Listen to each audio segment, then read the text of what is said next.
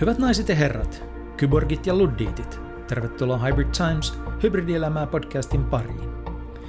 Minä olen Jaakko Tapaninen. Hybrid Times on jatkoa Genex Finland podcastille, joka keskittyy digitalisaation mahdollisuuksiin ja vaikutuksiin. Nyt keskustelemme hyvän elämän, fiksun liiketoiminnan ja paremman yhteiskunnan komponenteista maailmassa, jossa digitalisaatio on jo tapahtunut, mutta ihminen on edelleen ihminen. Jokaisen jakson tavoite on sekä piirtää isoa kuvaa, että löytää oivalluksia ja työkaluja, joita kuulija voi halutessaan soveltaa omaan elämäänsä. Tämän ohjelman on mahdollistanut Sofia. Sofia on coworking ja tapahtumatila Helsingin ytimessä, Senaatintorin ja Kauppatorin välissä. Se on tyylikäs, monipuolinen ja viihtyisä, niin keskellä kaupunkia kuin olla ja voi, ja sekä meininki että ruoka ovat ensiluokkaisia. Kun olen kaupungissa, Sofiassa voin keskittyä hommiin, pitää kokouksia, järjestää tapahtumia, äänittää podcasteja, syödä lounaita tai vain hengata hetken palaverien välissä. Sofia on täydellinen ratkaisu minun hybridielämääni. Jos haluat tietää lisää, suuntaa osoitteeseen Sofiankatu 4C tai verkko-osoitteeseen sofiahelsinki.fi. Tämän podcastin on mahdollistanut ja tuottanut Great Point, joka on perustamani sisältötoimisto. Great Point auttaa päättäjiä ja asiantuntijoita luomaan ja jakelemaan omia sisältöjään, yleensä muille päätöksentekijöille ja spesialisteille. Ihmiset kuuntelevat nykyään ihmisiä, eivät organisaatioita. Päättäjille on siksi avoinna pelin paikka, mutta heillä on harvoin aikaa paneutua vaikuttavien sisältöjen rakentamiseen. Great Pointin tehtävä on saada heidän äänensä kuuluviin kaikissa oleellisissa sidosryhmissä.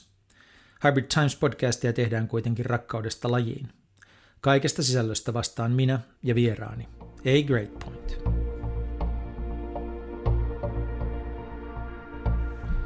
Tässä jaksossa vieraani on korutaiteilija ja kuvanveistäjä Björn Wexström.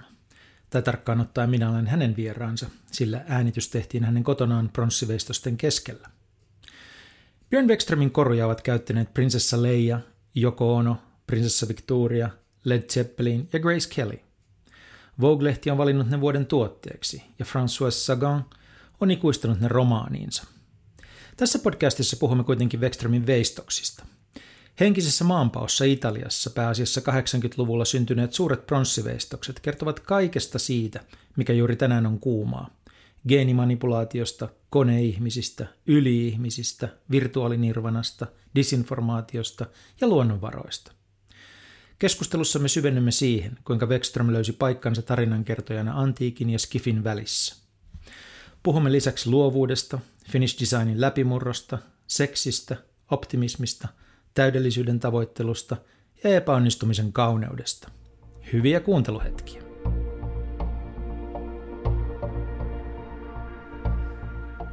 Björn, tervetuloa ohjelmaan. Kiitos.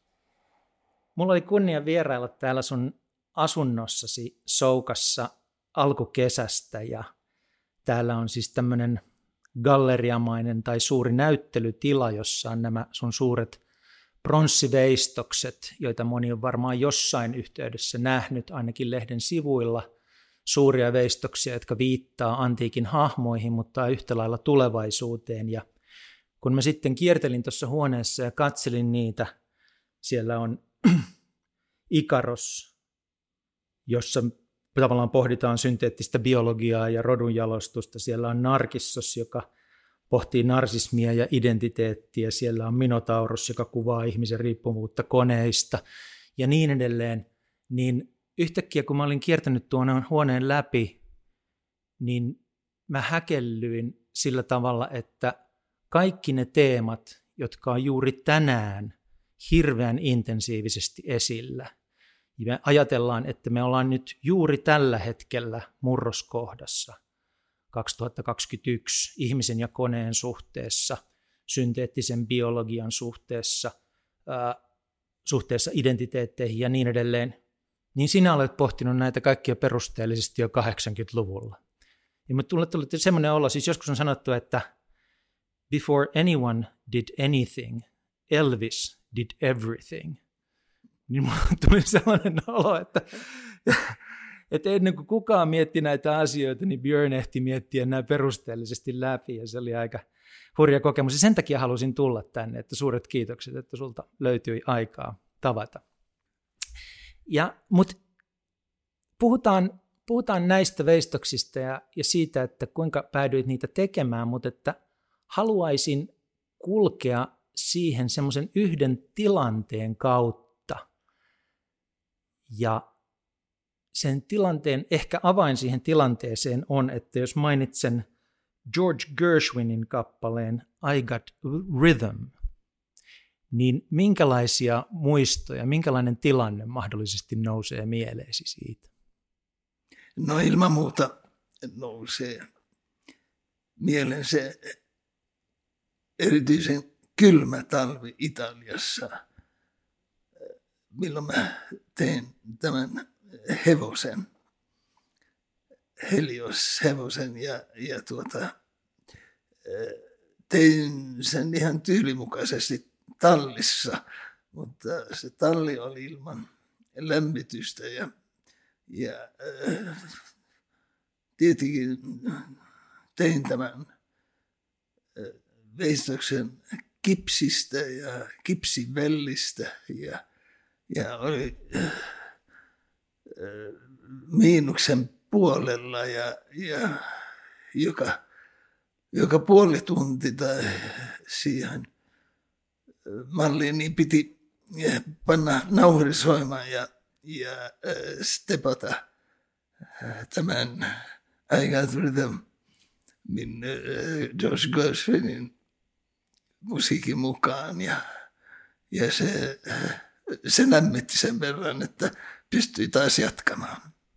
Sinulla oli siis steppikengät mukana siellä tallissa, jossa teit tätä veistosta. Mulla oli steppikengät mukana, joo. Ja se oli sellainen harrastus, mikä mulla oli.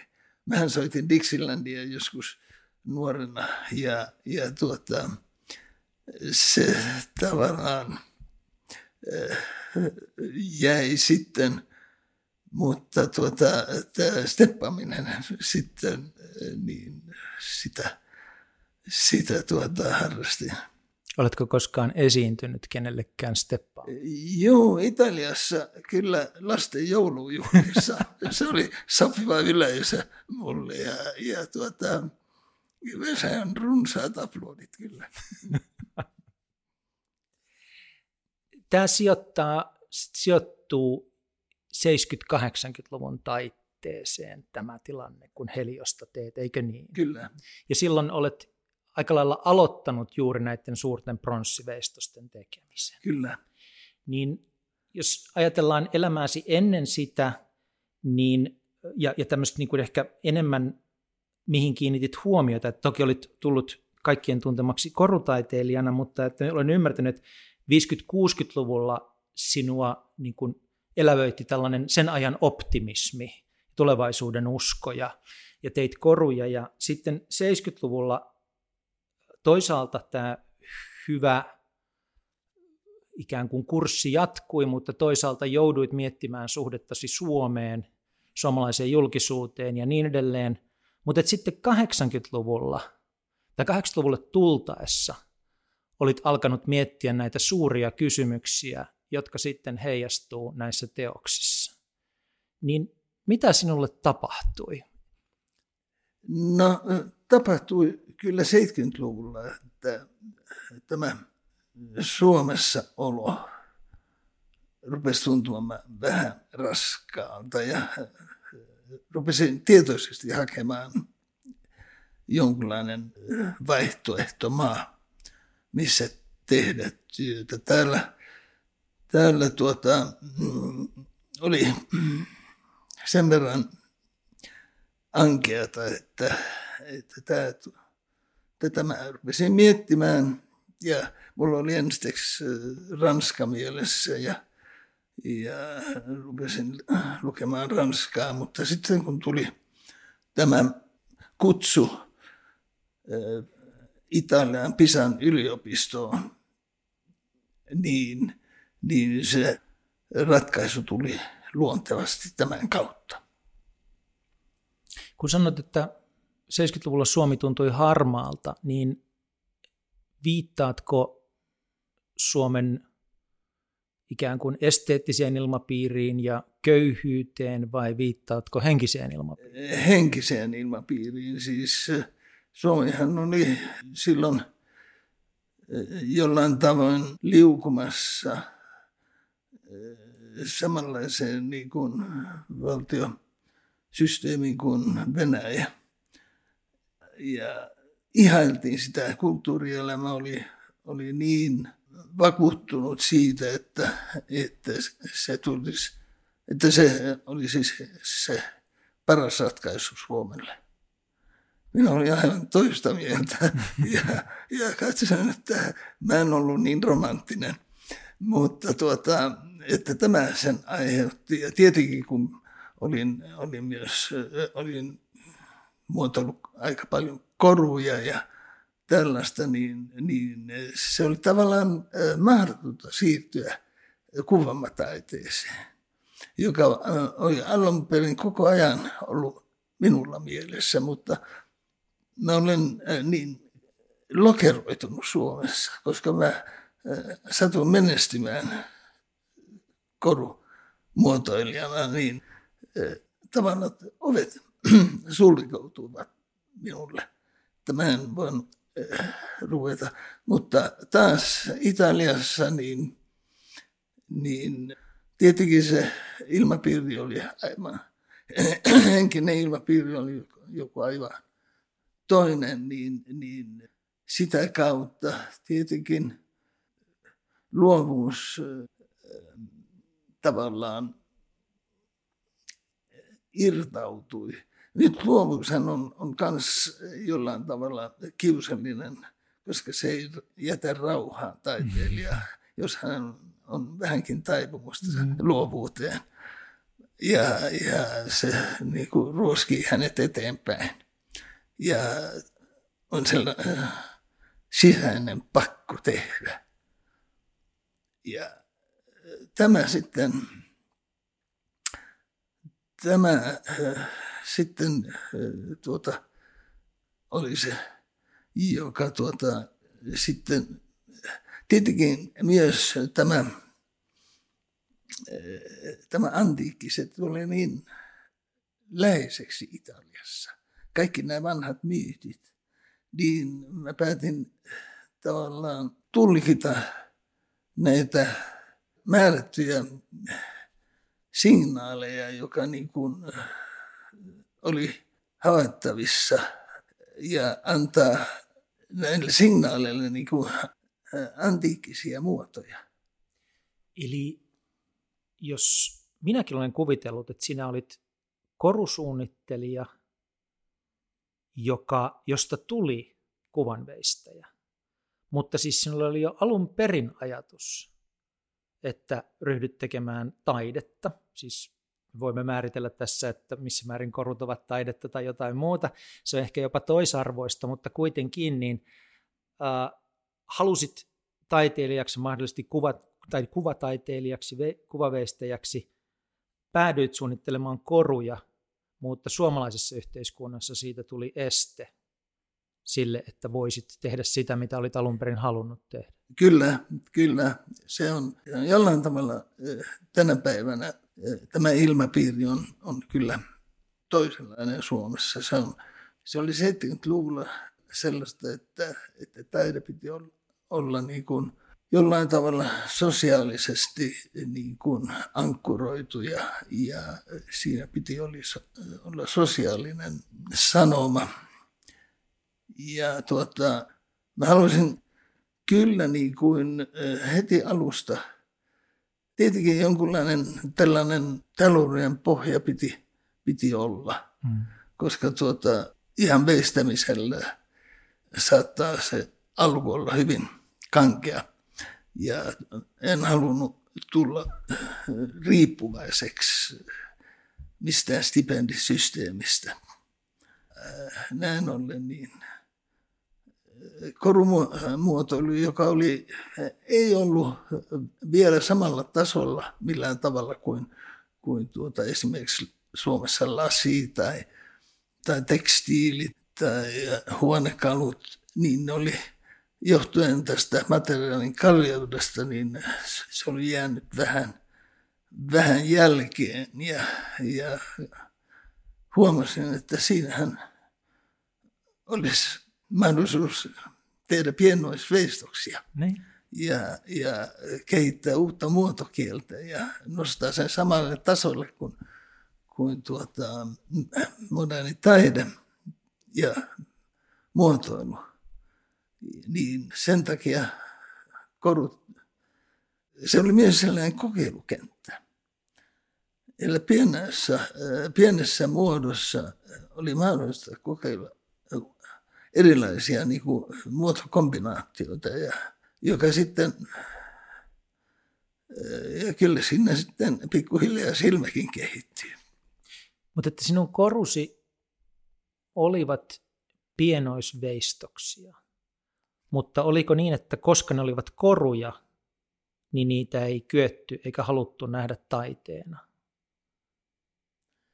Ilman muuta näin oli se 70-luvulla varsinkin, niin korut, se oli jotain niin mahdottoman porvarillista, että, että, että pahempaa ei, ei, ei varmaan ollut. Se oli kans varmaan yksi syy, minkä takia se oli jäänyt jälkeen. Ja. Mutta tuota, niin kuin sanoin, niin, niin tuota, se oli sellainen välivaihe, vaikka se jatkui sitten yhtä lailla yhdessä veistämisen kanssa, mutta koruthan on, on, kun se idea on keksitty, niin se, se pieni koko hän tuo mukanaan sen, että se on nopea tehdä ja, ja tuota, mutta taas jonkun tällaisen isomman pronssin, jonka minä tein kipsissä – koska en halunnut tehdä savesta, joka on paljon napoempaa, mutta kipsissä niin, niin sen voi jättää ja miettiä ja, ja välillä vaikka käydä Suomessa. Ja se ei, ei mene pilalle. Ja näin ollen mä käytin kipsiä, joka oli aika työlästä ja, ja tuota, vei paljon aikaa. Palataan näihin suuriin töihin ja siihen, että mitä kaikkea mietit niitä tehdessäsi. Olen ymmärtänyt, että silloin kun olit Italiassa ja vasta ikään kuin ehkä harkitsit tätä seuraavaa vaihetta, niin löydettiin kaksi veistosta nimeltä Riacen pronssimiehet, tai he kulkevat sillä nimellä. Keitä ovat Riacen pronssimiehet ja mikä oli heidän vaikutuksensa sinun uraasi? No se oli aivan, aivan ratkaiseva. Todella ratkaiseva. Siis äh, nämä pronssit olivat niin kuin, antiikin parhaasta ajasta. Ne oli tehty noin 400 ennen Kristusta ja, ja tuota, kuvasivat kaksi taistelijaa, jotka ottivat mittaa toisistaan. Totesin, miten uskomattoman hienosti ne oli tehty, koska niissä ei ollut äh, mitään sellaista niin kuin koristellisuutta, mikä esimerkiksi 1800-luvulla pilasivat naturalismin, vaan siinä se nuorempi, äh, kuvasi kaksi taistelijat, nuorempi oli sellainen uhmakas ja vanhempi taas aika itsevarma, mutta vähän väsynyt. Ja se oli hyvin se oli sellainen psykologinen tilanne. Nythän lähdettiin Kalabrian rantavesistä ja se oli amatöörisukeltaja, joka näki veden alla hiekasta pohjasta nousi käsi ja hän hälytti museoviranomaiset paikalle ja he tulivat ja, ja tuota, joku sellainen hiekkaimiä tilattiin paikalle, joka imi pois tämän rantahiekan. Ja siinä paljastui nämä molemmat Reacen pronssit ja ne vietin Firenzeen restauroitavaksi. Ja se restaurointi kesti viitisen vuotta – koska Firenzeläiset tyypillisesti ne halusivat pitää ne itselle. Mutta sitten äh, tämä Riace kylä, pieni kalastajakylä, nosti sellaisen mekkalan. Ja, ja tuota, äh, ne sitten pantiin näytille äh, Firenzen akatemiaan. Ja tuota, siellä sitten Pisa yliopistolla professoriryhmä sitten päätti, että me lähdetään kaikki kimpassa katsomaan näitä veistoksia. Ja niin lähdettiin, tilattiin bussia ja lähdettiin katsomaan. Ja, ja tämä oli ihan käänteen tekevä minulle, koska mä olin tehnyt siihen saakka abstrakteja veistoksia ainoastaan. Ja sitten kun mä näin nämä, niin mä, mun täytyy kokeilla naturalismia. Ja näin ollen mutta mä totesin, että pelkkää, että mä teen ihmisfiguuria, niin se ei käy enää tänä päivänä. Että ne täytyy olla narratiivisia, ne täytyy kertoa jotain. Jos mä teen, niin näillä veistoksilla, mun veistoksilla pitää olla tarina. Ja äh, rupesin miettimään näitä, näitä myyttejä, näitä antiikin myyttejä. Ja ensimmäiseksi tuli mieleen Ikarosmyytti. Ja Ikaroksen isä Deidalos, joka sinänsä oli antiikin Leonardo. Siis hän oli yleisen ero arkkitehti miinus sen arkkituurin arkkitehti ja hän keksi peräsimen, tuulimyllyn, sahan. Eli päätin nostaa koko ta- tämän tarinan meidän aikaan. Ja näin ollen nyt tapahtui toinen asia, joka oli tärkeä. Ja sain tällaisen tieteellisen julkaisun käteeni. The Lancet, brittiläinen julkaisu. Ja siellä daami tutkija Barbara McClintock kirjoitti kirjoituksen, missä hän sanoi, että hän oli kokeillut geenimuunteluja ja, ja manipuloinut geenejä. Ja tuota, hän sanoi siinä artikkelissa, että tulevaisuudessa tulee olemaan mahdollista muuttaa eläinten geenejä, myös meidän omia geenejä. Tietenkin se tulee olemaan vaikeaa valvoa, mutta, mutta tämä tulee olemaan mahdollista.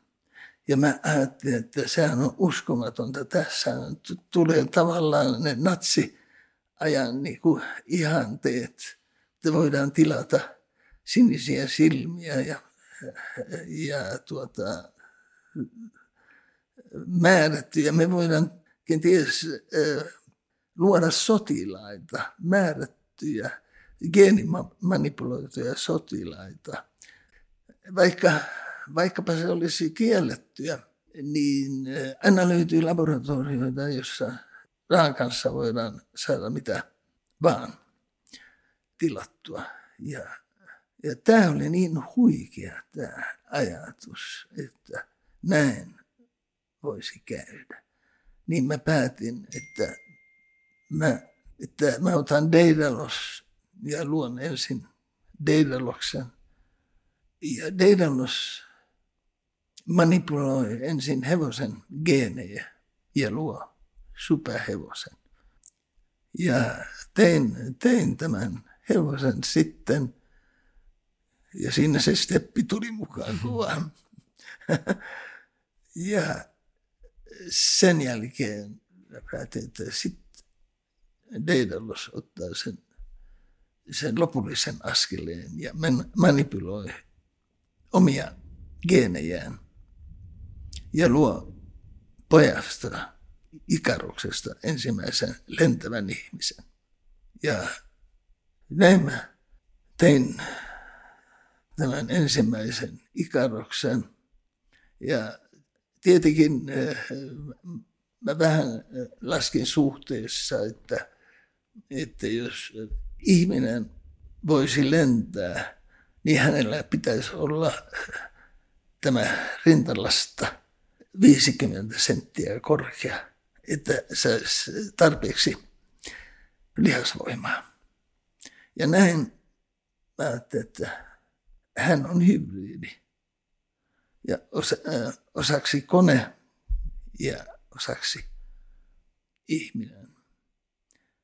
Ja tähän päätökseen tulin sen takia, että mä olin hyvä, äh, hyvä ystävä sikäli äh, professorin kanssa, joka oli, oli äh, tavallaan tietokoneekspertti Pisan yliopistolla. Ja, ja tuota, totesin, että kone on niin kuin ollut niin, kuin niin tiiviisti meidän tämän lajin historiassa, että se on alkanut 1500-luvulla mekanisen kellon mukaan ja, ja kehittynyt tähän tilanteeseen, missä, missä se on yhtä, se on niin paljon niin kuin osa meidän elämämme, että meistä niin kuin, tavallaan me, me ollaan henkisiä hybridejä jo. Ja, ja näin ollen syntyi sitten Ikarossi, joka kolmessa versiossa, joka lentää ja, ja, ja putoaa, mutta tämä koneen suhde, se on kasvanut niin tiiviiksi meidän aikaamme aikana, että meillä on kasvaa yhä, yhä tiivimmäksi ja tiivimmäksi. Me, tuota, nimenomaan tämä IT-aikana. Ja siitä sitten lähti myös tämä kenttauri, joka mä olen tehnyt kahdessa versiossa, joka ei, jossa ei, joka ei ole enää ihmisen ja, ja tuota, hevosen yhdistelmä, vaan moottoripyörä on niin kuin, korvannut tämän hevosen. Eli tässä, tässä me ollaan äh, ja, ja mielenkiintoisessa tilanteessa ja seuraava iso askel tulee tietenkin olemaan tämä biotekniikan esille astuminen. Että saa nähdä. Mielenkiintoista on. Vietit käytännössä koko 80-luvun tehden näitä teoksia. Teit varmasti muutakin, mutta että on ymmärtänyt, että nämä syntyi pääasiassa silloin. Ää, tuliko jossakin vaiheessa sitten sellainen olo, että olet käsitellyt tämän teeman, sinulla ei enää tästä enempää sanoa? No se tuli lähinnä 2000-luvulla. Ja. Sitten mulle syntyi tuo 80-luvulla kans tuo sokea juoksija, koska tämän Persialahden sodan aikana, kun informaatio, niin, äh, informaatiota hän on aina sodan aikana manipuloitu aivan hurjasti. Eli että se on, se on aivan selvä asia, mutta se otti aika kovia muotoja juuri tämän uuden tekniikan kanssa, että että tuota, mä tein tällaisen veistoksen, jonka nimi on Sokea juoksija, joka juoksee tällaisen juoksumotan päällä, missä lukee info, ja hän joutuu juoksemaan sokeasti eteenpäin. Ja hän ei tiedä, onko se info, joka on kirjoitettu matolla, onko se disinformaatiota tai informaatiota. Että hän on tavallaan hukassa.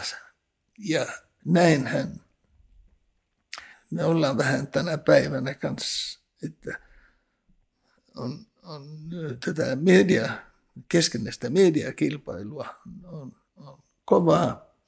Ja, ja tuota, se, joka, jolla on, on mielenkiintoisimmat uutiset, niin se voittaa kisan. Ja, ja siinä niin kuin, sitten on, on helposti ilmassa sellaista informaatiota, joka ei alkuunkaan pidä paikkaansa.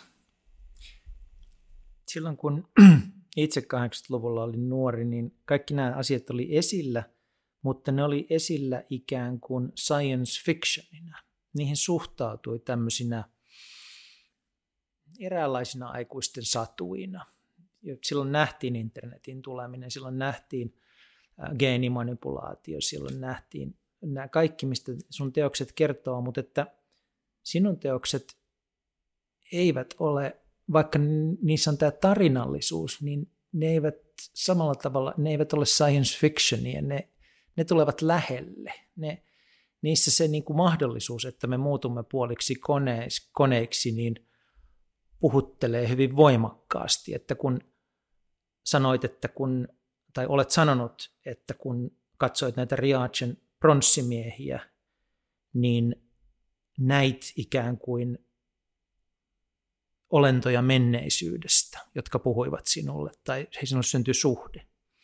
Niin samalla tavalla kun itse katson näitä 80-luvulla tekemiäsi pronssiveistöksiä, niin mulle tulee semmoinen olo, että katson ihmisiä tulevaisuudesta, jotka puhuvat minulle. Ymmärrän niin haluaisin myös tämän yhteydessä sanoa, että kyllä on, on kirjallisuutta, joka on vaikuttanut minuun hyvin paljon. George Orwellin, Anthony Burgess ja moni, moni muu, joka on, on äh, tavallaan ja myös science fictionia, niin kuin Isaac Asimovin eh, kirjat, joka tuota, niissä on myös helmiä, joka niin kuin, eh, kyllä niin ovat hyvin mielenkiintoisia. Eli kyllä nämä eh, kirjailijat ovat Aldous Huxley, The Brave New World esimerkiksi, niin, niin tuota, oli aikanaan hyvin tärkeä teos. Ja tässä on se, se, sellainen huoli monessa ihmisessä, kun, kun jotkut määrätyt, määrätyt koulukunnat menevät vähän niin kuin liian pitkälle, niin, niin siinä saattaa kadota vuosisatojen kulttuurisaavutuksia niin kuin siinä. Esimerkiksi kun kommunismi ottaa pahimmat muotonsa, niin siinä katoaa tällaisia henkisiä rakennelmia, joka on, on vuosisatojen tulos. Eli tavallaan jotkut henkilöt on vähän niin kuin sellaisia, joka haluaa katsoa vähän pidemmälle ja, ja, ja miten tämä ihmislaji kehittyy ja, ja minkälaisia tuota, lieveilmiöitä syntyy ja, ja, ja miten niitä voisi vois ajoissa vähentää.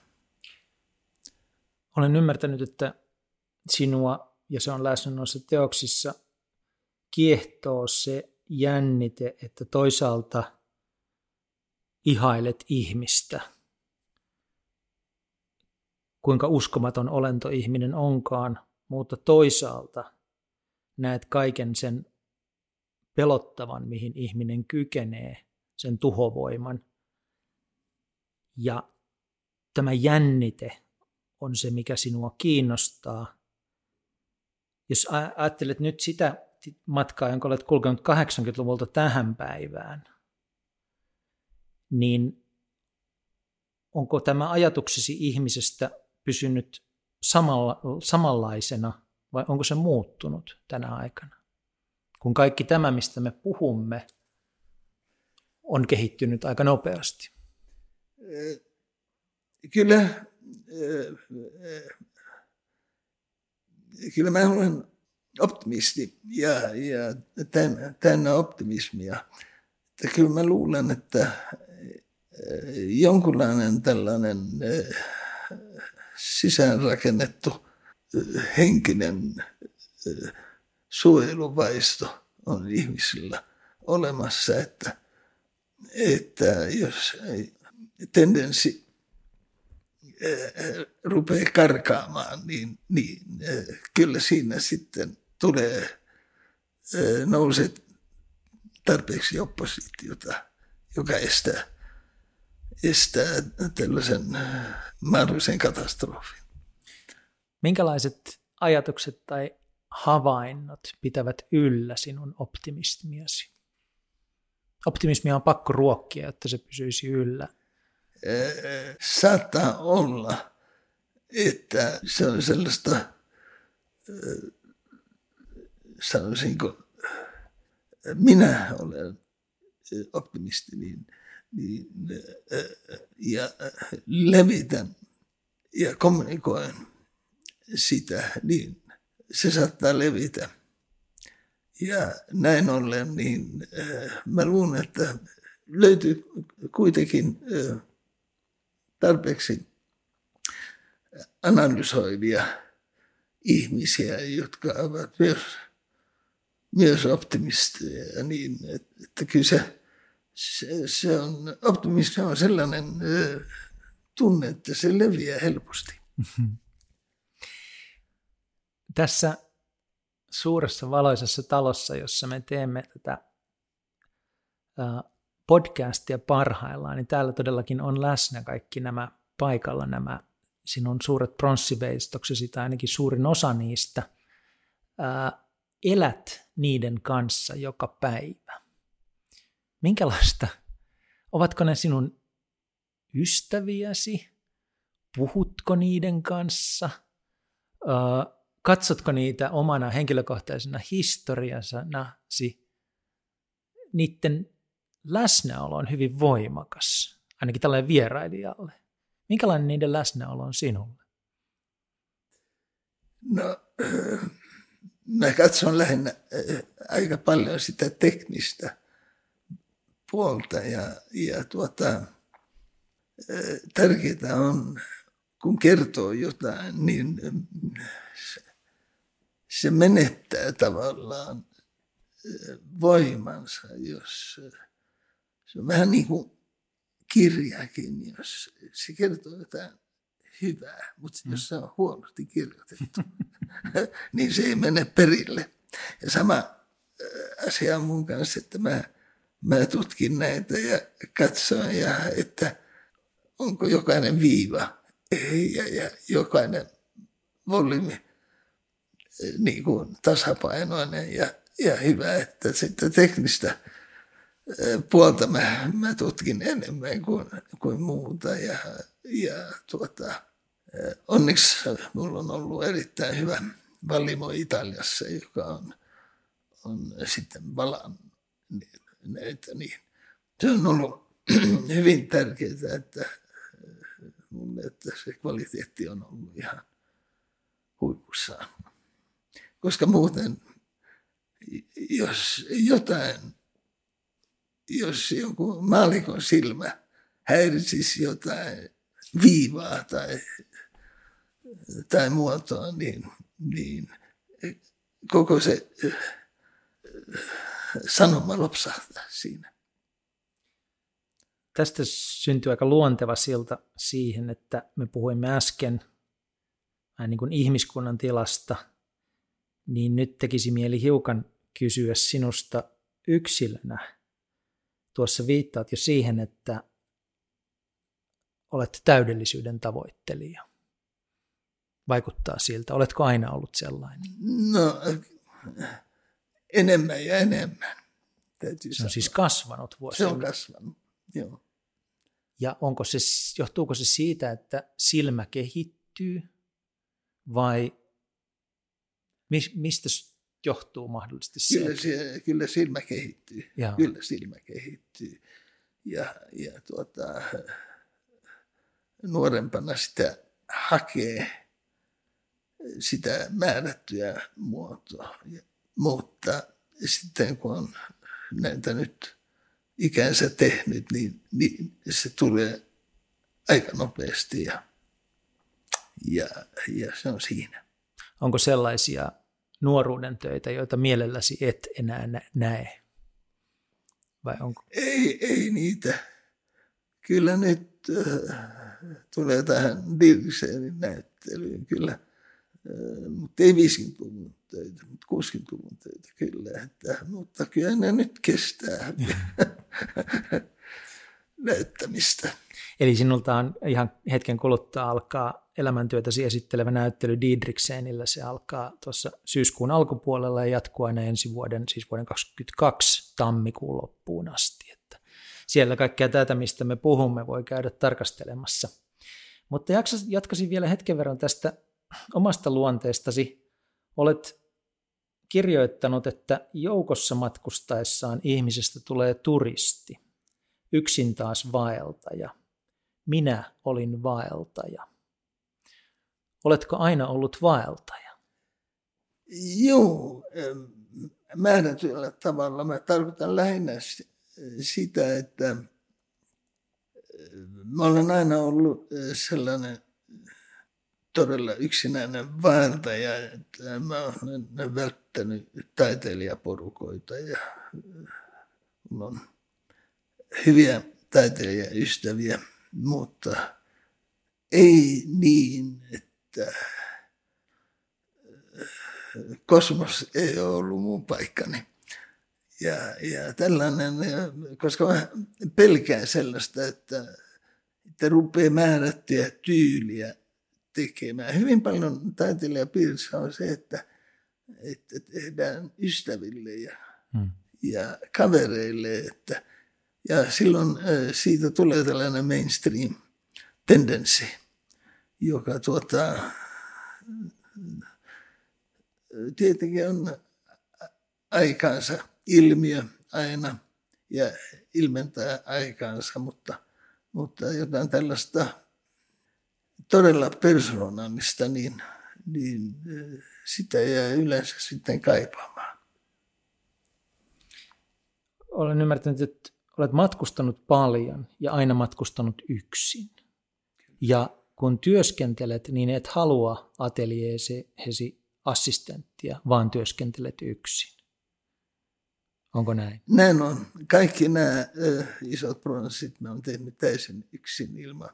Äh, apua mä olen vähän saanut kyllä näissä julkisissa töissä. Ja, ja tuota, esimerkiksi Robertin iso Robertin kadun ja, ja, ja jossain määrin myös äh, Fatsarin kukossa.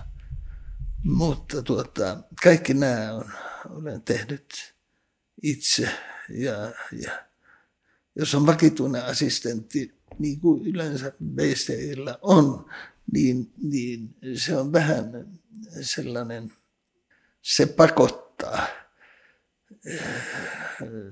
assistentti kysyy, mitä mä teen nyt.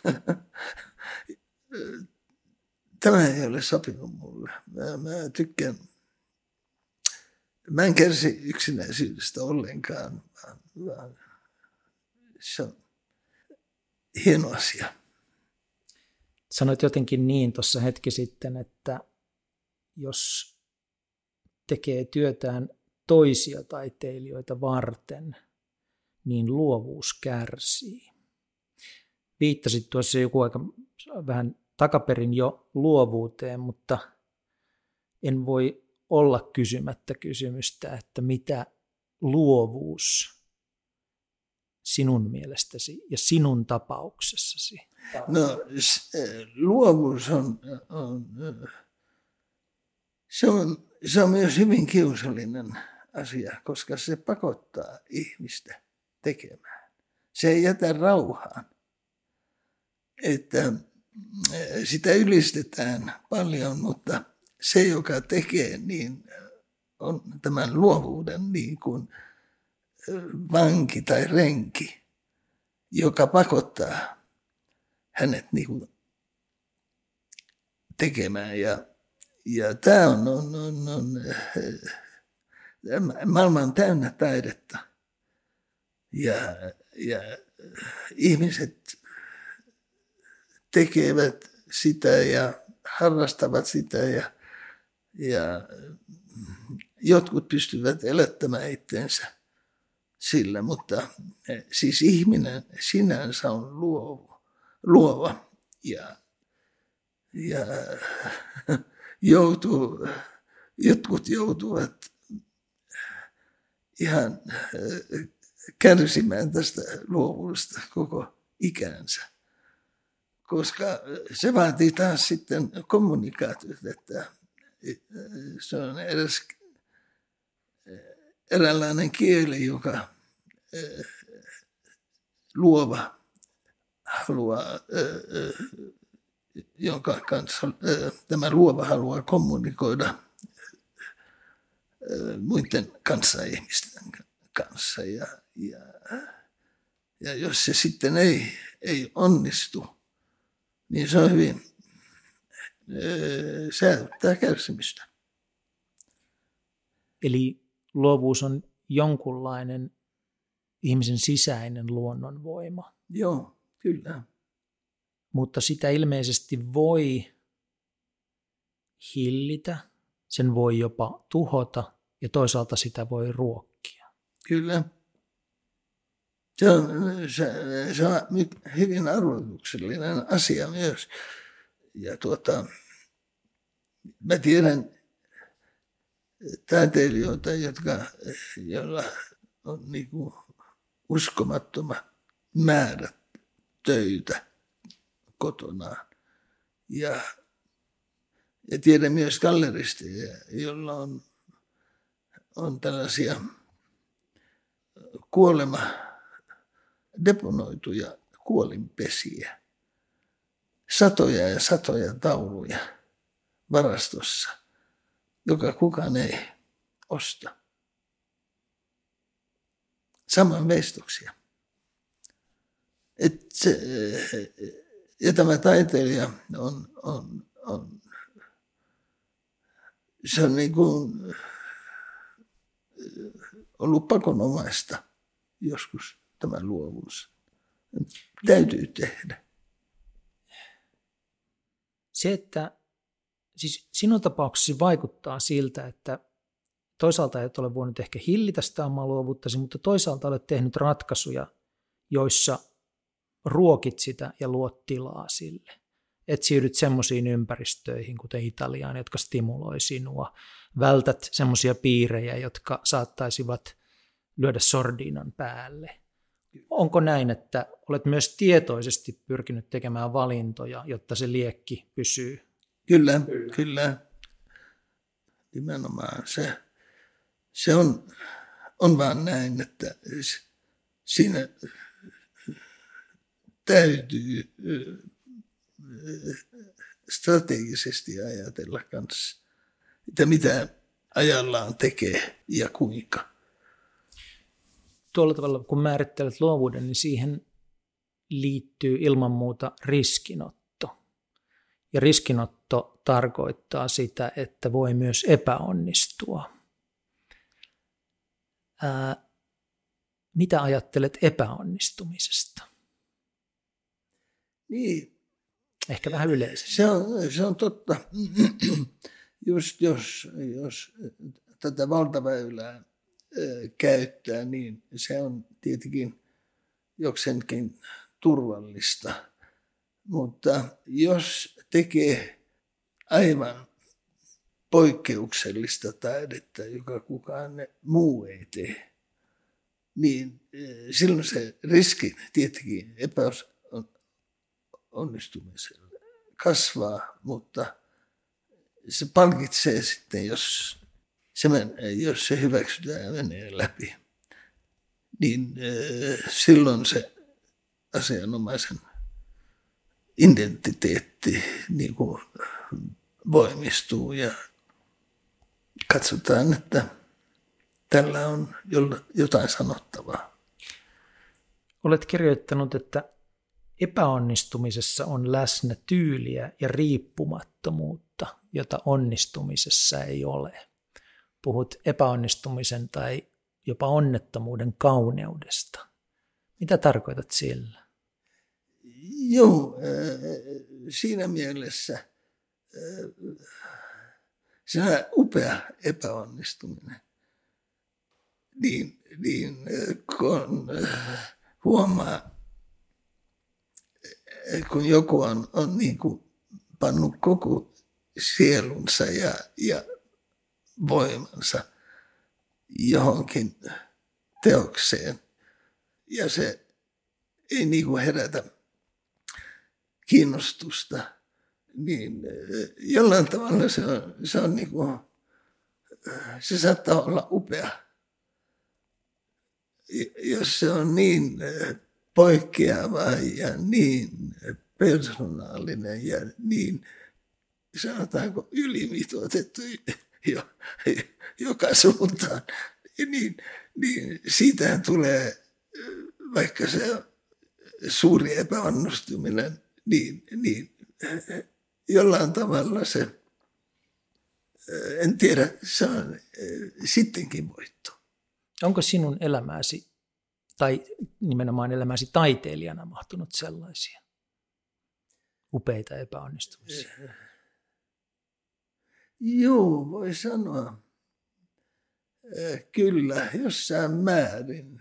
En nyt ihan, mutta mä tein joskus 60-70-luvun taiteessa, tein tällaisia akryyli veistoksia, tällaisia suuria kuutioita, jossa oli, oli tällaisia pronssisia esineitä tavallaan sisään valettu.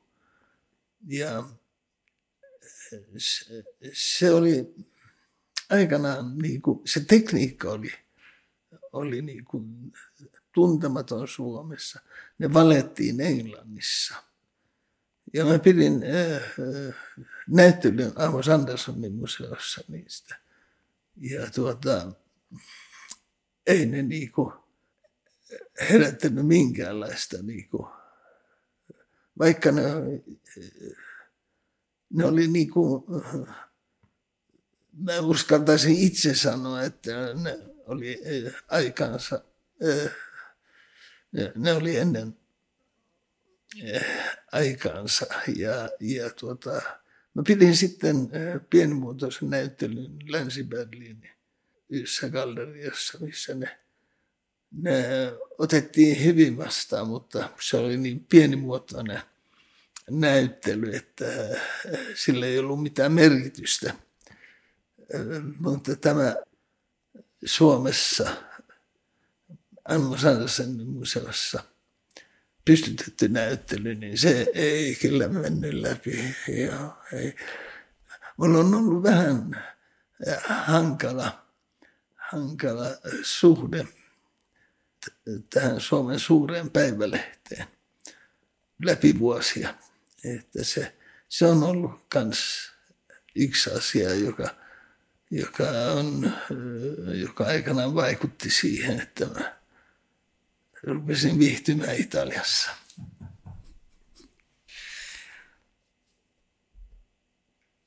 Vielä on, tuntuu siltä, että toimittajien kanssa semmoisia, että kun tekee jonkun havainnon, niin tulee sanoa, että, että tästä on ihan pakko kysyä, ei voi itselleen mitään. Ja nyt mun on kysyttävä asiasta, nimittäin semmoista asiasta, johon johon ei voi välttää kiinnittämästä huomiota, kun katsoo. Siinä on näitä ennen kaikkea näitä isoja pronssiveistoksia, mutta kyllä myös monia muita on seksuaalisuus tai sensuaalisuus. Sillä tavalla, että se on niin kuin lähes silmiin, se on silmiinpistävästi läsnä näissä. Nämä on niin kuin komeita ihmishahmoja, kauniita ihmishahmoja. Tuossa on vieressä seisoo Nike, hänellä on uhkeat lanteet ja silmiinpistävä häpykarvoitus, jossa kävelee tämmöisiä pieniä ihmisolentoja. Siinäkin on tarina. Näillä monilla äh, miehillä äh, Minotauroksella tai Ikaroksella niin on komeat miehen sukuelimet, jotka ovat huomattavasti komeampia kuin mitä antiikin veistoksilla oli. Et tämä on läsnä, mutta jotenkin tuntuu siltä, että sinulle seksuaalisuus ei ole vain seksiä, vaan se on niin kuin kaikessa läsnä oleva energia. Joo, kyllä se, kyllä se varmasti näin on. Se on mielenkiintoista Italiassa. Niin, niin naiset yleensä kosketteli näitä arkoja paikkoja. Mutta sitten kun esimerkiksi panin merkille, Saksassa ei enää. Mitä pohjoisempaa tullaan. Mitä pohjoisempaa tullaan, niin, niin, niin äh, sitä äh, se jopa, äh, joo, se, se on mielenkiintoista. niin, että jossakin, oliko Itävallassa vai missä saksankielisessä maassa kuitenkin, niin pyydettiin poistamaan sinun teoksesi julkiselta paikalta, koska Nimen, se Nimenomaan, joo. Se oli, äh, joitakin oli, oli tuota, puistossa, yhdessä puistossa ja, ja tuota Saksassa, hetkinen, nyt mä en muista ihan suot sitä kaupunkia, mutta siinä niin kuin ihmiset niin kuin kääntyivät tämän hmm. puiston johdon puolelle ja, ja pyysivät, että, että näitä poistettaisiin, näitä veistoksia. Ja niin mä teinkin. Mutta se, se tuota, nähtävästi ei siinä niin kuin montaa tällaista ääntä tarvitaan, niin, niin tällainen julkinen puisto ja sen johto joutuu reagoimaan. Mutta se, ei, se oli sellainen välietappi vaan, joka ne meni sitten tuohon Kölnin museoon, että se, se ei niin kuin häirinnyt sitä, sitä matkasuunnitelmaa ollenkaan. Että mä mielellään otin pois. Se on aina, se on vähän vaarallista aina, kun tällaiset veistokset pannaan niin kuin, nehän tuosta minotauduksesta hän saatiin käsipoikki Viinissä ja, ja tällaista, että, että se on aina, aina sellaista. Näissä, takaisin tuohon alkuperäiseen kysymykseen, niin, niin, niin näissä syntyy siis sellainen olo vaan, että tarinaa ihmisyydestä, myöskään niin kuin tulevaisuuden ihmisyydestä, ei voi kertoa ilman sitä luonnonvoimaa, joka meissä asuu, joka on seksuaalisuus. Joo, se on, kyllä se on niin oleellinen osa näitä voimia, joka vie meidät eteenpäin, että sitä ei missään tapauksessa pidä sivuttaa. Ja ei varsinkaan taiteessa, koska kyse on niin oleellinen osa todella, niin kuin äsken sanoin, niitä voimia, joka vie meidät, meidät eteenpäin. Tämän jälkeen onkin kiva kysyä muutama kysymys Italiasta, kun, kun tiedän, että se on sinulle rakas paikka ja sinulla olet siellä tosiaan viettänyt, asunut pitkään, niin, niin tuota, Pietra Santa Toskanassa, joka, jossa sinulla on talo ja ateljee, niin on hyvin erityinen kaupunki. Ainutlaatuinen koko maapallolla todennäköisesti. Miksi? No siksi, että, että siinä on, sijaitsee 15 suurta pronssivaljoa ja, ja satoja pieniä marmoripajoja, joka tekee kaikenlaisia veistoksia, koristeveistoksia ja, ja Michelangelo kopioita ja, ja koska tämä Carrara-alue on, on kovin lähellä, niin siitä on syntynyt sellainen paikallinen teollisuusmuoto oikein. Teknisesti nämä, ei nyt kaikki valimot, mutta, mutta jotkut ovat kyllä ihan huippuluokkaa.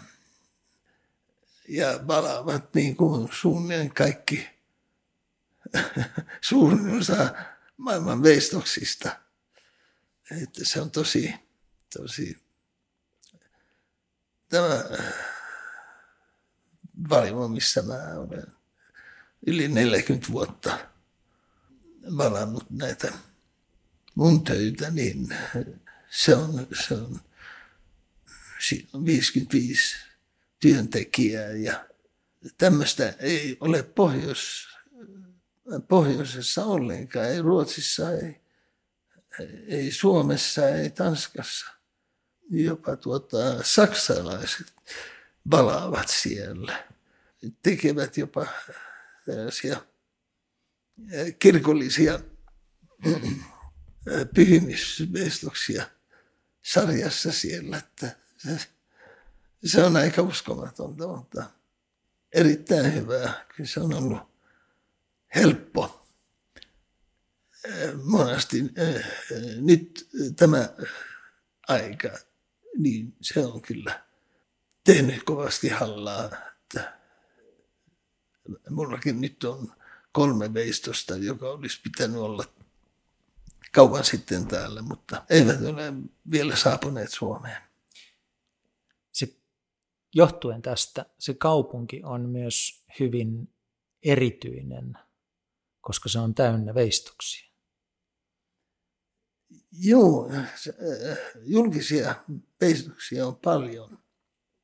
Ja tuota, mielenkiintoista on myös, että ne siellä kunnioitetaan niitä sen verran, että ne pysyvät puhtaana ilman liimalappuja ja ilman mitään tölkkejä ja pulloja eikä mitään tällaista. Että, että se on erikoista, koska se on vähän yleismaailmallinen kiusatua, että julkista taidetta ruvetaan jollain tavalla sotkemaan. Ei ainoastaan Suomessa, vaan, vaan myös muualla, mutta Italia on siitä poikkeus. Voisitko vielä kuvataksesi sitä, että minkälaista väkeä nämä italialaiset ovat, kun he maailman parhaat valajat valavat veistoksia, niin moni, toivottavasti moni helsinkiläinen tuntee sinun veistoksesi, joka on nimeltään viheltävä helsinkiläinen, joka on Iso Robertin kadulla. Ja mitä, joka on varmasti ollut hyvin haastava valaa, voisin kuvitella, se on kapea ja korkea ja, ja näin edelleen, mutta sinulla on tietääkseni hauska tarina siitä, että mitä tapahtui, kun se ensimmäisen kerran valettiin. Tämä liittyy myös hiukan Björn Wexströmin ita- tuota, täydellisyyden tavoitteluun ja italialaisten täydellisyyden tavoitteluun. joo, joo, siinä tapahtui todellakin niin, että kun, kun se tehtiin niin, ja vietin valimoa, niin kun minun sitten soitettiin, että nyt se on pihassa täällä, että tuletko katsomaan, niin minä lähdin alas valimolle ja seisoin siellä ja mutta se oli hieman niin kuin jollain tavalla vääntynyt. Ja mä sanoin, että, että katsokaa nyt, että siinä on sellainen linja, joka kulkee tuosta nokasta ihan alas. Mutta se ei ole suora, se on hieman vääntynyt. No ne sanoivat, kyllähän tämä, kyllähän se ihan suora, ei siinä mitään. Mä sanoin, se ei ole suora. Mä en voi hyväksyä tätä valoa. No ne tietenkin sanoivat, no, ei, ei me valeta mitään sitä uudestaan. Tämä on iso, kallis työ, ei, ei tätä valeta uudestaan. Mä sanoin, että mä voin vaan hyväksyä, mä olen pahoillani, mutta mä, kun mä tein sen, niin mulla oli luoti, joka oli kiinnitetty, joka, ja mä tarkistin, että se on täysin suora. Ja nyt se ei ole, tämä valvo ei ole ihan suora. Ja sitten mä sanoin, että mä en viitti tässä kinata teidän kanssa, että nyt on perjantai-ilta ja mä lähden pois. No, sitten maanantai-aamuna puhelin soi ja Valimon johtaja soittaa, että vitsi tulla kuule katsomaan tätä veistosta. Ja mä sanoin, että ei siinä mitään vitsiä ole, se on, se on väärä. Ja, ja tuota, se sanoi, no älä nyt viitsi, että tule nyt vaan katsomaan ja, ja, ja olen nyt niin ystävällinen. No, minä sanoin, että no tulen. Ja lähdin ajamaan alas valimoon ja siellä se oli pihassa ja oli täysin suora. Ja mä vaan katselin sitä ja ihmettelin, että mitä te olette tehneet? No, ne saa, tässä meillä on tuossa aika lähellä tällainen firma, joka suoristaa tällaisia rekkoja, jotka ovat ajaneet ojaan, että heillä on sellainen hydraulinen puristin. Ja me pantiin se toisesta päästä kiinni ja muurattiin ja tuohon muuriin se toinen pää. Ja sitten pantiin se käyntiin, kun se oli, vestos oli suora. Ja mä sanoin, että nostan hattua, että tätä mä en olisi koskaan voinut uskoa, että kiitos. Ja tuota, todellakin tämä osoittaa kyllä, että italialaiset on kyllä sellaisia, että ne, ne ei tumput suorana, vaan, vaan siellä ne pitivät nähtävästi tällaisen tiiviin keskustelun ja totesivat, että tätä pitää yrittää ja se onnistui. Tämän jälkeen ei pysty enää koskaan kävelemään sen veistoksen ohi siellä isolla rovalla miettimättä sitä, että tämä on ollut kuorma-autojen oikaisu puristimessa Pietrasantassa. Joo, joo, kyllä. Sanoinkin että, että, tämä tulee seisomaan satoja vuosia siellä, toivottavasti ainakin. Ja se ei saa olla väärä. Joo, mutta siinä oli sellainen pieni, joka onneksi voitiin korjata. Jos sopii, niin vielä, jos olisi mahdollista kysyä, kun sinä olet nähnyt tämän suomalaisen designin läpimurron maailmalla aikanaan ja ollut osa sitä, sitä aaltoa, niin olisi kiinnostavaa kuulla, että miltä se niin kuin tuntemattomasta Suomesta maailmalle ponnistaminen näytti sisältäpäin ja ehkä niin kuin voisin pukea tämän kysymykseen semmoiseen muotoon, että voisitko kertoa Ulof Gummeruksesta ja hänen kontribuutiostaan suomalaiselle designille? No todella mielellään, koska hänen roolinsa oli aikanaan hyvinkin ratkaiseva. Ulof Gumerus oli, hän oli suurlähettilään poika ja oli käynyt koulua ensin oppikoulun Roomassa ja sitten vielä lukenut taloutta Oxfordissa. Jos Suomessa on joskus ollut maailman mies, niin se oli Herman Ulof Gymerus. Hän oli aivan uskomaton. Hän oli siihen aikaan taideteollisuusyhdistyksen johtaja ja järjestin nämä triennaalenit Milanon nä- suuret design-näyttelyt, jotka, jotka silloin ta- tavallaan olivat, olivat erittäin tärkeitä. Ja siellä niin kuin Eurooppa ja maailma näytti parasta designia. Ja hän onnistui, sehän oli kallista, mutta hän vuokria oli kalliita, mutta äh, Unos Kymerus niin onnistui viimään suomalaiselle teollisuudelle näitä, näitä neljöitä siellä. Ja tuota, hän itse, mä olin vuonna, oliko 61, taisi olla 61, mä olin Antti Nurmestiemen avustajana rakentamassa Suomen näyttelyä Milanossa ja Antti oli arkkitehti ja minä olen siinä sitten avustajana.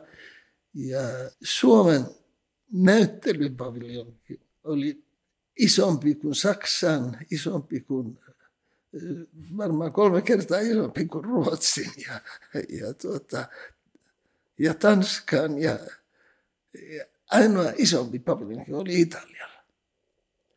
Ja Herman Ulof Merus, niin kuin hän käytti tuota, lontolainen rääteli Savile Row, rääteli, hän osti paitojaan Milanosta. Hän vaihtoi paitaa kaksi kertaa päivässä. Hänellä oli aina tuore punainen neilikä napin, äh, napin lävessä ja hän käytti äh, niin kuin nenäliinaa tässä, tässä tuota, takin su,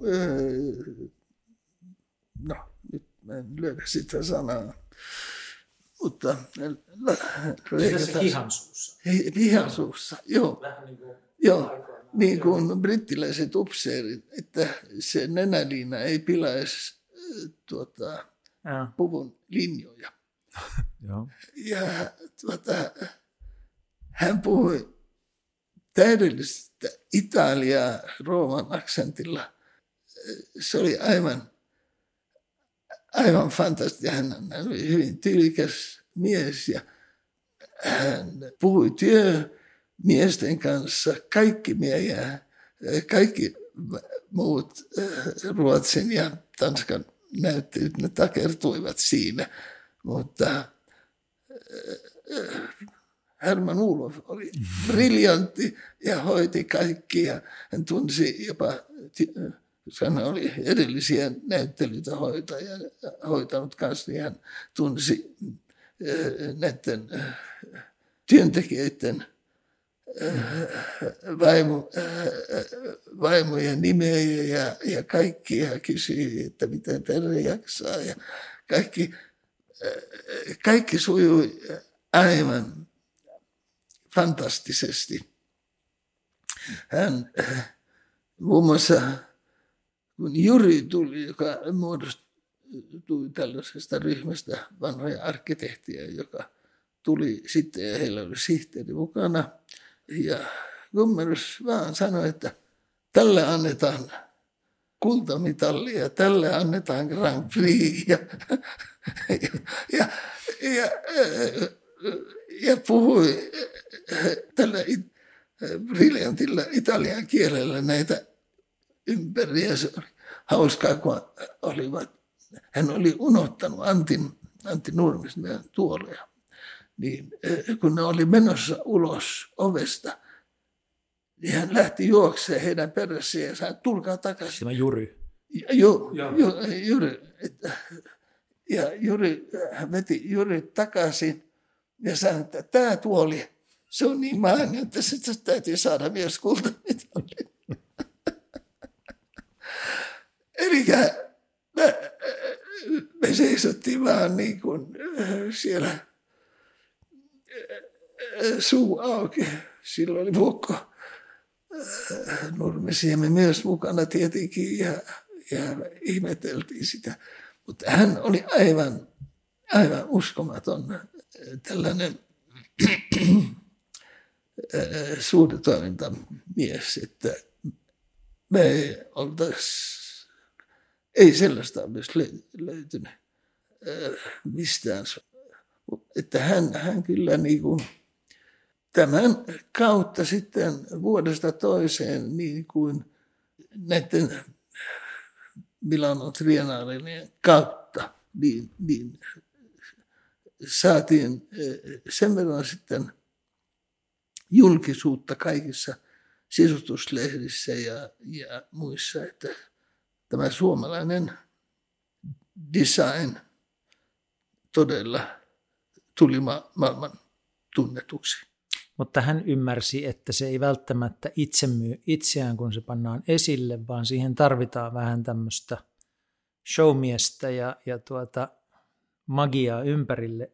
Pitääkö paikkansa, että hän olisi joskus sanonut teille taiteilijoille, että olkaa hiljaa ja näyttäkää eksoottisilta?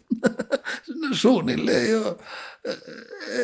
Siihen aikaan niin kovin paljon niin kuin Italiaa puhuttu kukaan meistä, että, että se oli kyllä turvallisinta, että oltiin, oltiin tuota, ja kyllä, äh, kyllä tuota, me oltiin siinä mielessä niin eksoottisia, että tuota, kyllä äh, se italialaisen, normaali italialaisen niin kuin kartalta, niin ei hän oikein Suomeen, Suomen niin kuin löydä sieltä.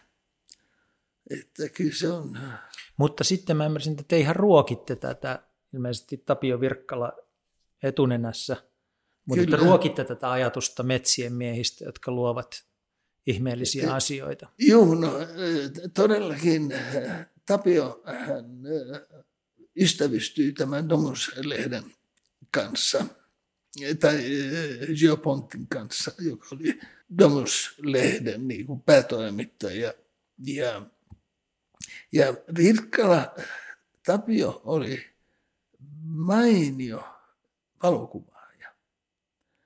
Siis tätä puolta ei ole niin kuin yleisesti Suomessa tiedossa ollenkaan, mutta hän oli, ja hän otti upeita, upeita kuvia eh, siellä Ivalosta ja, ja Lapista.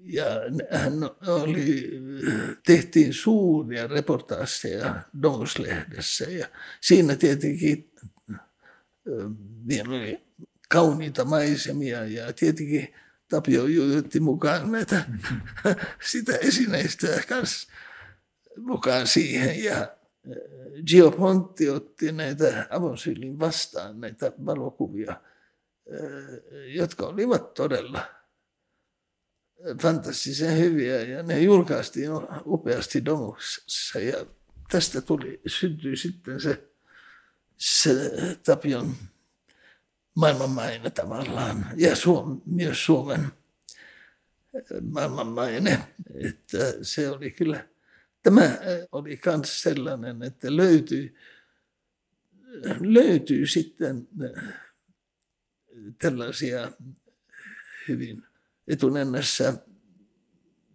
Virkkala ja Sarpanovaa, mutta myös niitä, näitä tekstiilitaiteilijoita ja, ja keramiikkataiteilijoita, ja, joka äh, tavallaan sitten osasi vastata tähän haasteeseen, että, että kyllä tämä suomalainen design, kyllä se oli kulta-aika, oli myös mahdollista niin kuin käyttää aikaa, aikaa tuota, näissä lasitehtaissa ja, ja tuota, esimerkiksi silloin aikanaan 80-luvulla, 70-luvulla, kun mä tein Nuutajärvellä, niin sit sain niin kuin vapaasti aikaa lasi hytissä työskennellä huippupuhaltajien kanssa, eikä siinä niin kuin tuntia laskettu ollenkaan. Että siinä oli sellaista, työpalkat oli, oli tuota, suhteellisen al, alhaiset ja, ja voitin tehdä, kunnes se oli ihan viimeisen päällä. Vaikuttiko tämä kokemus siitä, että kuinka Gumerus toimii ja sitten kuinka ehkä Virkkala toimii ja, ja tuota, tämä Italian kokemus siihen, että sinulla on aina ollut hyvin luonteva suhtautuminen kaupallisuuteen ja mediaan ja tämmöiseen, niin kuin nykyään sanotaan, henkilöbrändin rakentamiseen. Mm. Asioita, jotka on monelle suomalaiselle taiteilijalle ja toimijalle vaikeita asioita, niin sinulle ne on ollut aika, vaikuttaa siltä, että ne on ollut luontevia. Niin oliko tällä Italian kokemuksella vai mistä se tulee, että sinulla on ollut, anteeksi, siis te työskentelit jo hyvin aikaisin, hyvin aikaisin jo myit omia, omia korujasi ja, ja sitten olit, te suunnittelit Lapponialle pitkään, pidit itse mallioikeudet, ymmärsin, Joo. että, että se, sekin on tämmöinen niin kuin bisnesnäkökulma, että, että tuota, turvaa tulevaisuutensa sillä tavalla. Sitten sinulla oli omia gallerioita Helsingissä ja Tukholmassa, Björn Beckström gallerioita ja näin edelleen. Että tämä puoli, ja sitten olet tosiaankin mielelläsi esiintynyt monenlaisissa lehdissä, koska olet katsonut, että se edistää uraa ja se edistää myyntiä, niin se, että tämä on ollut näin luontevaa verrattuna tähän ympäröivään kulttuuriin, jossa se usein on ollut kovin vaikeaa, niin mm.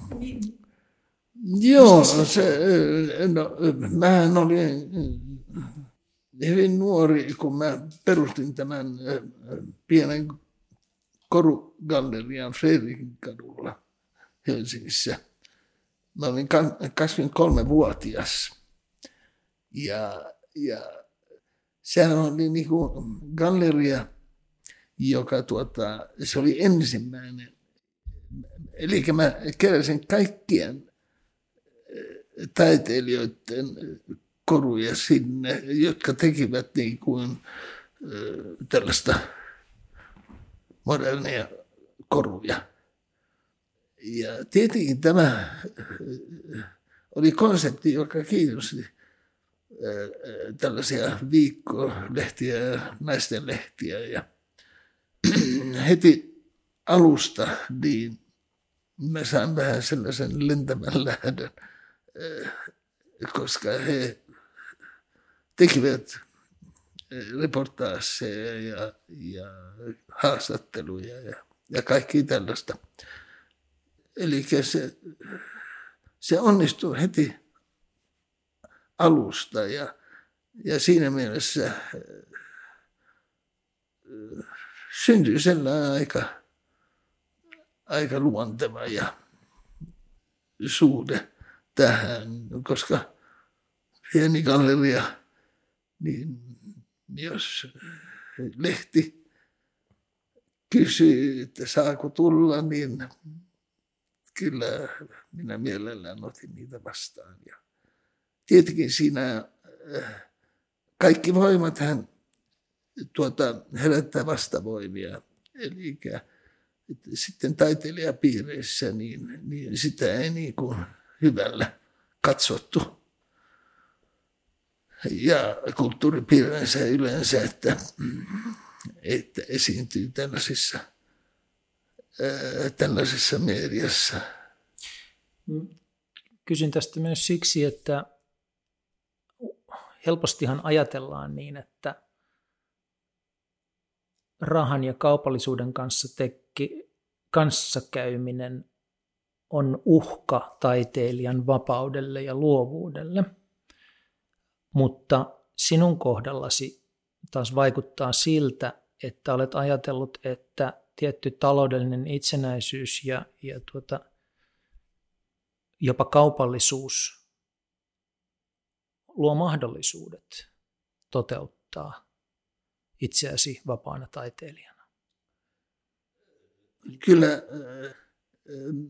tärkeintähän on, on siinä, ja kyllä, kyllä tuota, myös asiakkaat, kuluttajat huomaavat sen, että siitä ei tule mitään, jos jollain tavalla yrittää mielittää kuluttajaa. Ja, ja, eli siinä kaikessa niin täytyy olla askel edellä. Että jos tuota, yrittää tehdä taidetta, niin täytyy olla ehdottomasti uskollinen itsensä. Että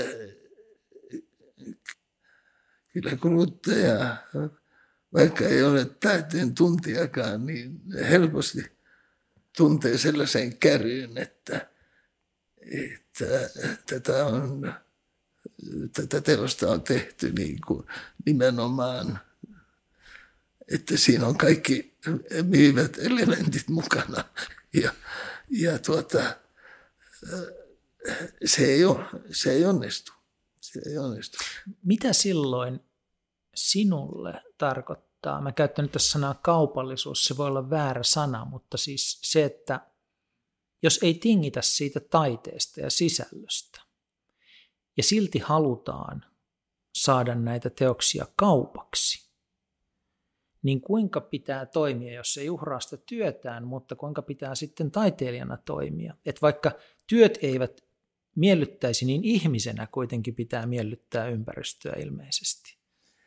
Niin, ehkä jossain, joo. Kyllähän se kauppa tehdään hyvin pitkälle kanssa gallerioiden kautta ja ja saattaa olla, että tulee yhteydenottoja jonkun museonäyttelyn jälkeen. Eli että kyllä siinä, kyllä se teos sinänsä, kun se tulee tunnetuksi, niin, niin herää sellaisia, sellaista luottamusta. Esimerkiksi kun mulla oli tuo todella suuri näyttely Retretissä 85, niin tuota, missä oli pari, yli 200 veistosta esillä, niin mä luulen, että viisi, kuusi vuotta meni ja ihmiset muistivat jonkun teoksen ja kysyivät, että onko se vielä ja onko se myytävänä. Ja nyt äh, ihme ja kumma, mä sain äh, sellaisen, äh, se oli toissa vuonna, viime, äh, viime syksynä mä, mä luovutin sen äh, yhden ison veistoksen. Ja se oli, ostaja oli nähnyt tämän retrettiveistoksen kymmenenvuotiaana ja hän muisti. Mm. Ja nyt hän on tällaisen suuren rakennusprojektin vetäjänä ja hän sanoi, että hän muisti aina, että ja nyt hän tilasi veistoksen. Eli todellakin 85 oli se retrettinäyttely, eli että se, se on jäänyt muistiin. Eli joskus tämmöistäkin tapahtuu. Eli ne teokset pitää saada esille oikeaan paikkaan, että se on sitten kanssa tärkeää. Joo. Joo. Me ollaan puhuttu jo pitkään, mutta jos sallit vielä kaksi kysymystä tähän loppuun. Okei. Okay. E, niin olisi kiva kuulla, että mitä ajattelet Suomesta nyt, koska jo nuorena poikana jouduit kohtaamaan vihaa ja rasismia, koska olit suomenruotsalainen. Myöhemmin sitten suomalaiset kulttuuripiirit hyljeksivät sinua ja tila, tai siis maailma täällä oli niin ankea, että muutit vuosikausiksi Italiaan. Nyt olet asunut taas pidempään Suomessa, toki näiden veistostasi keskellä, mutta kuitenkin Suomessa. Niin mitä ajattelet Suomesta nyt? Minkälainen maa tästä on tullut? No kyllähän tämä on muuttunut vähän hurjasti. Siis henkisesti ja, ja tuota, kaikin puolin, että kyllä tämä oli jollain tavalla, tämä ilmapiiri oli kyllä hyvin raskas tämän niin kuin, kylmän sodan aikana.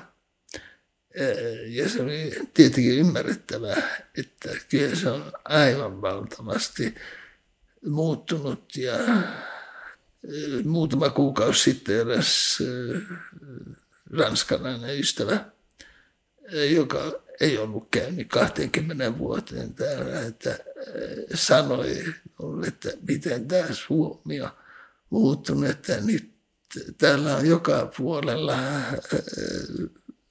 terasseja ja, ja paljon ihmisiä. Ja silloin kun hän kävi viimeksi, niin se, se oli, en tiedä sitten, oliko joku pyhä tai jotain, mutta hän sanoi, että Helsinki oli ankea ja autio ja täällä ei ole liikkunut paljon ihmisiä eikä mitään, vaan ja nyt täällä on niin kuin aivan toisenlainen tunnelma. Eli ei ainoastaan minä, vaan hän ehkä vielä voimakkaammin totesi tämän muutoksen. Ja vähän tähän liittyen se viimeinen kysymys. Suomeen suunnitellaan arkkitehtuuri- ja design-museota. Meillä tällä hetkellä on design-museo, jossa käy jonkun verran väkeä, semmoista asiantuntevaa, ehkä vähän faniporukkaa. Ja meillä on arkkitehtuurimuseo, jossa ei oikeastaan käy kukaan. Ja nyt tehdään uusi museo. Miten se pitäisi ajatella ja toteuttaa niin, että se nostaisi suomalaisen design ja arkkitehtuurin uudelle tasolle sekä tässä maassa että kansainvälisenä vierailukohteena? No se ehdottomasti se pitäisi toteuttaa sillä tavalla. Nythän Design-museo on, on vanha oppikoulu ja en tiedä mikä instanssi huseerasi tuossa arkkitehtuurimuseossa, mutta molemmat ovat täysin sopimattomia siihen tarkoitukseen, missä ne nyt tänä päivänä toimii. Mutta se museo tietenkin pitäisi, pitäisi tuota, olla sen tyyppinen molemmat, että ne ottaisi paljon enemmän ulkomaalaisia näyttelyitä. Näyttäisivät brittiläistä designia ja amerikkalaista ja japanilaista arkkitehtuuria. Ja, siis ne on aivan liian keskittyneitä suomalaiseen designiin. Ja tämä olisi, koska nehän pitäisi ehdottomasti olla tällaisia inspiraatiolähteitä, joka tuota, ei ainoastaan designerille, vaan myös valmistajille. Että huomataan, että voidaan tehdä myös vaativampaa, vaativia tekniikkoja käyttäen ja se on helposti, helposti näin, että, että tuota, jos joku teknisesti on vähänkin vaikeaa, niin, niin se saattaa, tai sitä saatetaan hylätä. Eli että kaikki voittaisi sillä. Tuhannet kiitokset tästä keskustelusta, Björn Wexström. Kiitos, että päästit minut kotiin ja sinulla oli aikaa tälle. Kiitos. Ilo oli mun puolella. Minä valmistauduin tähän lukemalla kirjasi Myyttien muotoilija, joka oli fantastinen lukukokemus. Kiitos myös siitä. Kirja on muuten edelleen saatavilla vielä ohikiitävän hetken, että jos joku siitä kiinnostuu, niin tarttukaa. Ja sitten sinulla on juuri alkamassa näyttely, eli taisi olla syyskuun 11. päivä uh, nyt vuonna 2021 ja aina tammikuun loppuun asti vuonna 2022, niin töitäsi on nähtävillä Diedriksenin taidemuseossa. Kiitos. Kiitos.